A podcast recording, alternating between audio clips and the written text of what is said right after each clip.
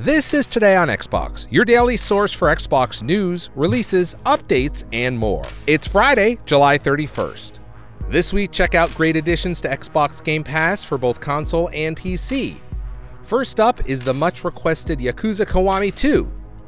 Tensions are high and all out war threatens to erupt between two rival gangs.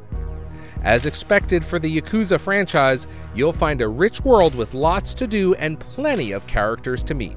Next, take F1 2019 for a spin.